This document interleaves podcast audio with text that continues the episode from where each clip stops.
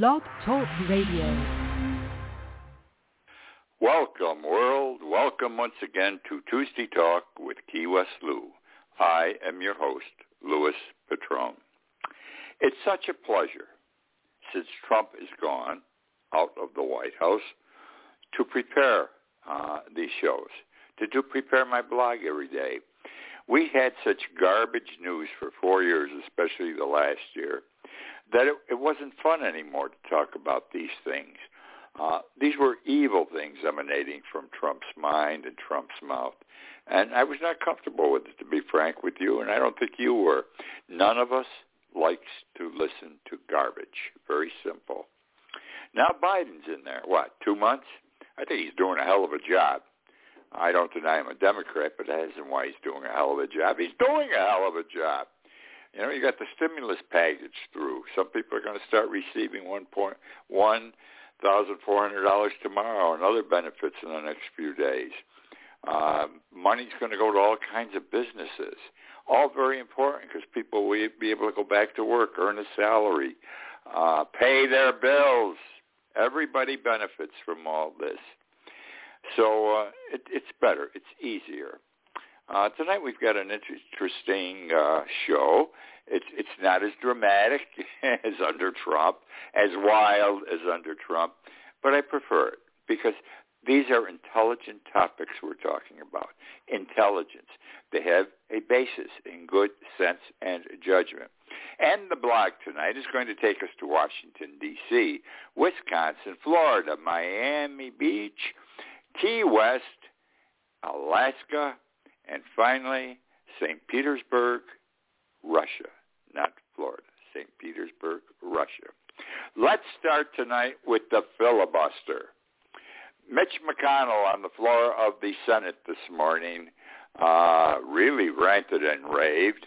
Uh, if the Democrats, you know, re, you, you know, impose the filibuster, remove the filibuster, change the rules on the filibuster, we're going to stop all business from moving through the Senate. How dare you do this to us, et cetera, et cetera. The same crap he's been saying since Biden got elected. Now, let me say this. Biden wants to do a lot of good, not for the wealthy necessarily, and not for Republicans necessarily. He wants to do good for all Americans, regardless of party, etc. Uh, but he can't do it. He can't do it unless he can pass his legislation.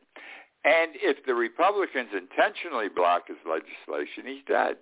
You're dead. I'm dead. We're not going to get what we should get. We're not going to save the country. We came close to losing our country in many ways. Biden is helping us. He's going to save the country for us. And we've got to cooperate. What does he want to do? He wants to pass bills that are going to help people. The Republican Senate don't care if they help people unless they help Republican rich people. So the filibuster, Biden's got to change the filibuster rule. No question about it.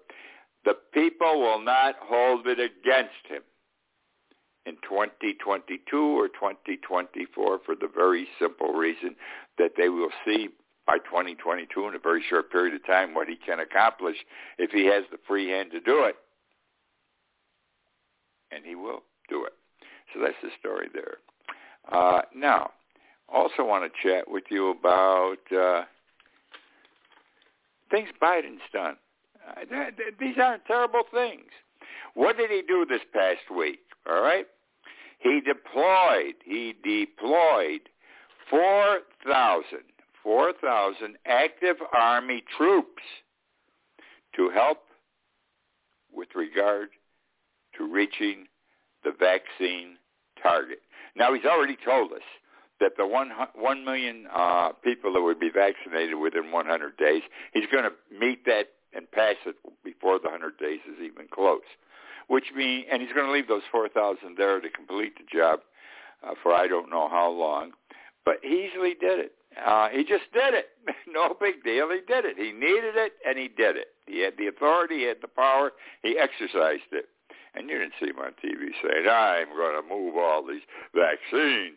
I've just deployed 4,000 soldiers. Because one of the pro- these 4,000 are already out there working, by the way. When Trump said I'm going to do something like 4,000 troops are going to be deployed, one month later, the reporters would ask, where are these 4,000 troops? Where did they go? They didn't go anywhere because he hadn't deployed them yet. He was all talk and no action.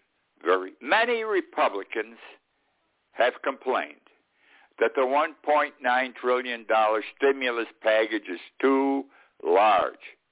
No question about it. I can't even I, I can't conceive of what 1.9 trillion dollars is. Uh, however, it's needed. All that money is going to go into the pockets of poor people and middle class people. None of that money will find its way into rich corporations or rich people. They got theirs under the two stimulus packages under Trump. Trump gave the rich people that big, big tax thing, tax reduction. They saved millions of dollars each one, uh, just off a stroke of Don's pen, Donald's pen. Uh, so they say it's too big. Don't they realize? I think they forget that the crisis is too big also. You can't argue with me. Did we ever see anything like this in, in, in our generation, in our lifetime? Uh, I'm older than most people. I never saw this. There was a recession, 29, and it lasted through the 30s until we hit World War II. And I can remember, as a young boy, I've got to say this, as a young a young boy, my first I was born in 35. In the first five years of my life, as I was three and four years old, I can remember situations in our little flat third floor front on J Street in Utica where there wasn't enough to eat, but I ate. Uh, my mother and father made sure. I remember one day uh, they had little or no money. Um, my my mother put enough money together to buy a quart of milk because Louis had to have milk. I was about three years old. They brought it home, and I had some pissy attitude, and I threw the bottle on the floor. My mother, nobody yelled at me. My mother cried, though. She cried like a baby, and I remember that to this day. So the crisis is large, and the only way we're going to solve it is to do big things to defeat it, and Trump is doing it. Another thing I can't understand, the Republicans in the Senate, or in the House of Representatives, rather, they're just as bad even though the Democrats control by about 12, 15 votes the House, the Republicans are just anti, anti, anti, no, no, no, bad, bad Democrats. Well, do you know only 75% of the members, our elected officials in the House of Representatives, have received their vaccine shots. 25% will tell you I'm not getting it or I haven't made up my mind yet. Most I am not getting it. I, I don't believe it. I don't believe in the drugs. I don't think the drugs have been tested enough. I think the drugs may do me harm. Or, and this is the best of all, a lot of them say this, I don't believe in coronavirus. I don't think there has been an epidemic, a pandemic, and this has all been made up. So, 25% are without the vaccine. 75% have it. And you know what that shows? These are elected congressmen, and when they go back to their districts and their people see they haven't had the shot, and they say with bravado, the elected representatives, I did not get the shot, and I did not get it for this reason, then their people don't get it. He or she discourages the constituents from going forward and getting it. It's just like Donald Trump screwing up never really came out for the vaccine properly. Didn't even tell us that he and his wife had gotten the vaccine shots early in January. At the same time, he was he and his people were discouraging people regarding the vaccine, and he was screwing it up. Okay, which now brings me to the Internal Revenue Service and that first check, that first check for one thousand four hundred dollars it was supposed to be if we we were direct pay with uh, income, t- with, I'm sorry, direct pay with Social Security. Uh, the check was to be deposited today in our accounts, our bank our checking accounts. Mine isn't there. Uh, I hear tonight, well, they got some of them, but not all of them, but definitely tomorrow all of them will go out. I'm not complaining about a day here or a day there. I don't need the money. Okay? I'm not going to give it back. but I don't need the money. But there are a lot of people who can use it right away. Uh, and let's get it into their accounts right away. And I think tomorrow's the big day, folks. Tomorrow is the big day. I want to talk about Merrick Garland. Merrick Garland. Merrick Garland. He was nominated or has been nominated by President Biden to be Attorney General of the United States. Now, the Republicans are on the Judiciary Committee that has to approve his nomination before it can go to the Senate for vote. And they have been balking. And there hasn't been a vote yet because the Democrats don't have to vote. They control the committee, but they're lacking a vote. One or two Democrats are saying no to Merrick Garland. What's the story on Merrick Garland? Uh, he's a good American. He's a famous American. When, if you recall that 25 years, well, no, Obama, no, no, I got to get this in order. I'm sorry. 25 years ago, we had Oklahoma where the federal building was blowing up. At that time, Merrick Garland was a member of the Justice Department, an attorney, and an investigator, a prosecutor and investigator. He was in charge of the Oklahoma uh, bombing. And what did he do? He did a great job expeditiously. The fellow got executed who was responsible. It was boom, boom, boom. Good show. And then he became a federal judge, I think probably because of the quality of the work he did in Oklahoma. So now he was made a circuit court judge, a federal circuit court judge. Next step is heaven, is the Supreme Court. It is said he's on the he is the chief justice. Excuse me, I'm losing my voice on this. He's the chief justice, the chief judge of the Federal Circuit Court of Appeals in Washington, D.C. The next step is the Supreme Court. It is said it is the second most powerful court in the United States after the Supreme Court. Well, he's been on that court for 20 years, and he's done a hell of a job as a judge. No one complains about his results. He's fair. He's judicious. Uh, you really don't know which way he's going to swing sometimes. Uh, okay? Now, the man's been insulted along the way. Obama nominated him for the Supreme Court, you recall. Uh, and the reason they nominated him, not because he was Democratic thinking or Republican thinking, but because no one knew what the hell he was going to do whenever uh, he decided a case. He was down the middle. And Obama knew he didn't have the votes to get a Democrat there, so let me put up a guy that's true and fair and square, and he has a track record which proves it. The Republicans didn't care. They didn't want his nominee. They would not even personally interview him in their offices. But he has been a great judge. So he's a great prosecutor 25 years ago. He's a great judge for the last 20 years. Now he's going to be the big honcho as Attorney General. He's going to run the Justice Department. He's going to be the chief prosecutor in the United States. Big responsibility. Oh, I, well over 100,000 employees. Uh, he's got staff. They're investigating everything, January 6th and things like that. Big. Now, is he the man? Everybody says, oh, he's going to do a hell of a job. This is where I don't know, and I'm not trying to be difficult, and I'll tell you why. I don't know if he's capable of doing a big job. And you got to look at his age also. I think of how old I am, and he's got to be in his 70s, how this affects people. A great prosecutor 25 years ago does not mean he's going to be a great prosecutor now uh, when he becomes attorney general. Because over the years, we lose certain talents, we acquire new talents, we forget the way things are done, uh, we got to get re-educated, and we're just not the person we were 25 years ago. You can't argue with that. I dare any one of you to say you are the same today as you were 20 years ago when it comes to your thinking about the way you think about things. Then he was a judge. Let me tell you something. if anyone has their heads and their eyes looking straight ahead, it's a judge. And if anyone becomes fixed in their thinking process, it is a judge. I know. I spent 50 years in the courtroom before them. I'm not saying this is wrong, but this is the nature of the job. It makes a person see things a certain way.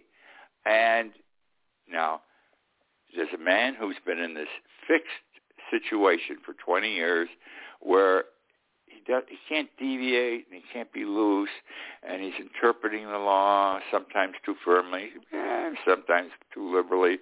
But judges think differently than everyone else in this world. And again, I know.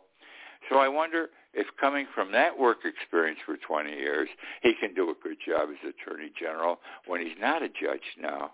Everybody says, oh, he's going to be great because he's a former judge. No, he's going to be a prosecutor. And I think those 20 years may not help him to be a good prosecutor, but may assist him in being a poor one. I don't know. I'm not knocking the guy. I'm just saying this is how I look. I don't think he was the best choice. But who am I? Now, we have many bigots and many racists sitting in the United in the Congress of the United States. I won't even say the Senate, in the House of Representatives and in the United States Senate. And one of them, he didn't come out of the closet this week. We always knew he was a racist. He was a bigot. But he had to come out yesterday and say some things, and he sounded like a horse's ass. I'm talking about Senator Ron Johnson of Wisconsin, Republican Senator John Ron Johnson of Wisconsin he, was interviewed yesterday on a TV show, and it was, what's interesting was it's a a far right talk show. I forget which one it is. It's one that I was not familiar with, but it's considered a far right talk show. And, and he said, you know, he said, I wasn't afraid on January 6th. He was in there hiding in the Capitol. I wasn't afraid because I knew these thousands of people were good Americans. They were good citizens. They were concerned for their country. They weren't going to hurt me or any of the other elected representatives. No question in my mind. Ah, pretty good, huh? Then he also said, he said, now, if these people that were attacking the Capitol were members of Black Lives Matter, and he mentioned another black organization, then I would have been scared. And scared was the word he used. Now, what does that intimate? What does that tell you? He's a racist. He doesn't like blacks. He's a bigot. He doesn't like blacks. It's absolutely amazing. and he's a big shot in the Senate. I don't think he's running for reelection. Uh, but that's immaterial here. This is a man who's making your laws, and he's a Republican in the Senate who's now trying to screw up Joe Biden for, from doing a good job for you and me. And you know, let me tell you something. Once a bigot, always a bigot. A bigot never changes. A bigot never changes. I know from personal experience with bigots over the course of my lifetime that I had to deal with. They're all good people. They they think they're doing the right thing. They think their mind is pure and wholesome. They don't realize that they're bigots and racists and they're screwing everything up. They don't, and that's what Senator Ron Johnson is. Spring breakers. I wrote a blog. I don't know if it was yesterday or Sunday, and I, my title was. Let me see if I can recall the title. Uh, I forgot the first word of it, but I said uh, the barbarians are at the gate. The barbarians are at the gate, and of course the barbarians were the uh, were are the spring breakers. Let me tell you what I don't understand first. Many not most, universities are closed down because of the virus. Others are doing classwork over the internet, virtually. What are they taking a spring break from? The hard work they've had not going to school at all, either in the classroom or on the internet, or just doing it on the internet, uh, which is working, but not working the way it should, from what I understand. They're not getting the quality of education they must. It's just different not being in the classroom and your your mental approach to things. But anyhow, so I don't know why they're spring breakers. Uh, they're bringing their virus with them. Let's start with Miami. Miami. Every year there's a place to be for spring breakers. This year it's Miami, and they think they're coming to Miami to have a hell of a time. Well, they're going to have a hard time having a hell of a time. Miami don't care what, Gov- what Governor DeSantis says that this past Wednesday, you recall, lifted all restrictions on businesses and no more masks, folks. And he also waived all the fines people had uh, been charged with uh, for not wearing their masks. Oh, isn't this guy great? How's he going to make people understand that there are certain laws they must follow? Anyhow, uh, they still have a curfew in Miami from midnight to six in the morning. These are college kids. They're young adults. They aren't going to go. They don't want to go to bed at midnight unless they've already found a mate for the evening in some motel room, which most of them will. They just start earlier with their sex life. But there's so many of them, and they're going to be restricted. They're going to have to wear masks in certain places. You think they're going to wear their masks? What about social distancing? You've seen the pictures already on television. They're shoulder to shoulder, body to body on the beaches in Florida. And this is only the beginning. We're going to get hit with the, the most of them next week and the following week. This is only the beginning. Now, because of these restrictions, these kids are going to say, screw this. Let's go to Key West.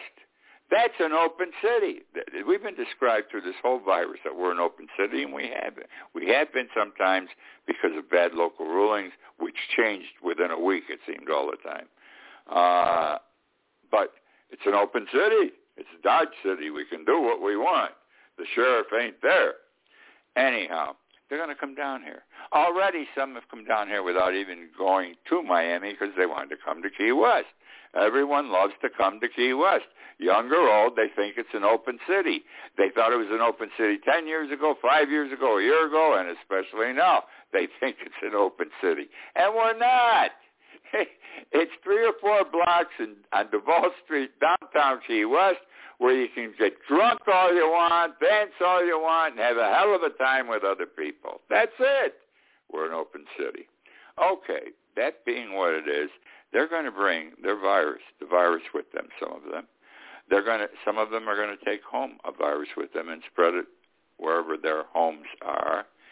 So about two weeks from now, I'd say this, by the middle of next month, this is March 16th, by April 16th, April 15th, the numbers of the virus are going to go up in Key West and across the country because of the spring break thing this year. Uh, there was yesterday, uh, I picked up an interview either on TV or I saw it in the local newspaper. Uh, someone asked uh, one of the kids on the street uh, why he was here why he was in Key West. And he says, well, and he said, explain to him, we got the disease here. You kids are coming down. You're not, we still have to wear masks here. You're not wearing masks. And he said, with a dumb expression on his face, we're college students. This is what we do spring break. We're college students. This is what we do. Does that show a sense of responsibility for the virus that is already around us, the virus that has killed over a half a million people? Well, that is what's happening. I received a telephone call this morning from a friend of mine. He said, Louis, I'm on Duval Street. It's 9 o'clock. This is 9 o'clock this morning. He said, a lot of people up and down the street this early. It's uncommon. We don't normally wake up at 9 o'clock in the morning in Key West. But there are college students here. He says, they're all over the place. And guess what, Louis? I have not seen one mask. I have not seen one mask. Speaks well for the sense of responsibility these young people are growing up with.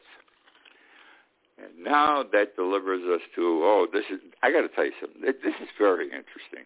I'm going to talk about termites, cockroaches, and subterranean termites. Now, I've never given a damn about termites and cockroaches. Uh, I get occasional cockroaches in this, not termites in this house, and everybody in Key West, I'm going to tell you right now, has some sort of a termite problem. And there comes a time of the year where you get, you know, some nights 15, 20 termites in your house. Everyone. Everyone's got a cockroach problem. You know, I, not many because we we pay somebody to spray once a month in the house and outside, but I still get six to ten cockroaches, uh, and I have to kill them, and so does everyone else. Key West is built, I swear to God, on a bed of cockroaches and termites. Now, there have been three pieces of news in the last week alone involving these vermin. The first thing I came across, I didn't come across it, it was right there in the newspaper. All right? And the newspaper acknowledged in their opening sentence, I think, termites and cockroaches are a Key West problem. Ain't no question, I repeat, we are built, built on a bed of termites and cockroaches. It's not going to hurt us, it's not going to destroy us. We have to deal with it, that's all, if we want to live in Key West and have the positive things that Key West gives us. But what interested me and what I want to share with you, do you know where termites came from? Termites evolved from cockroaches. Yep, cockroaches gave birth to termites. The evolution took place 150 million years ago. Yeah. Now,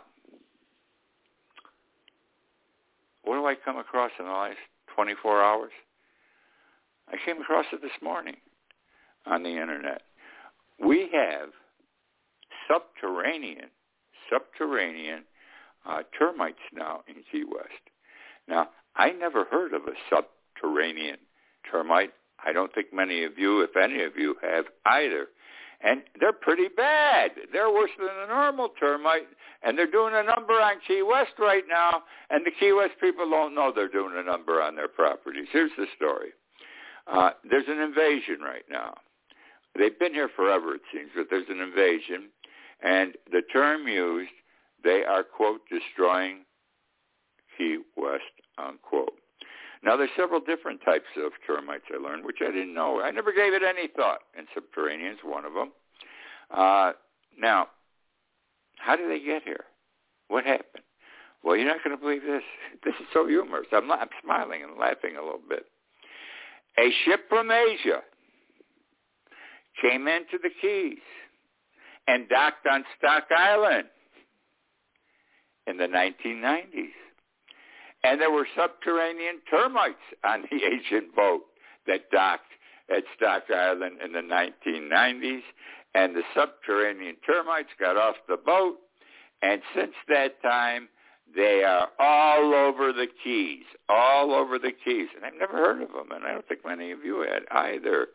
Um, it's amazing how they came so close. They were in Stock Island. Now, they made a home of living in the Keys. Their most active months, the subterranean, most active months are February and March. We're in March right now. Now, you normally you see termites, uh, you can see them flying around in the air too, besides coming out of your wood and the walls. Uh, these you don't see. These don't eat wood necessarily. They don't go into the wood structure of the house somehow. They stay outside, drop some crap that they have around the house, then go and maybe they get wood or something. I couldn't understand this. They bring it out to the crap around the house, which breeds more, and they're out there and they're destroying fast. The damage is swift, and you've got to take care of the problem swift, and I don't know how you do it. All right, I got the signal. My show is ending. Isn't that interesting, though, about the sub- subterranean uh, termites? The, the evening is ending. The show is ending. I enjoyed doing it tonight. I thank you once again for joining me. Read my blog every morning that I do, keywestlou.com. If you like the show, you like my blog. If you don't like the show, don't read my blog. Thank you again for joining me. I look forward to being with you next week.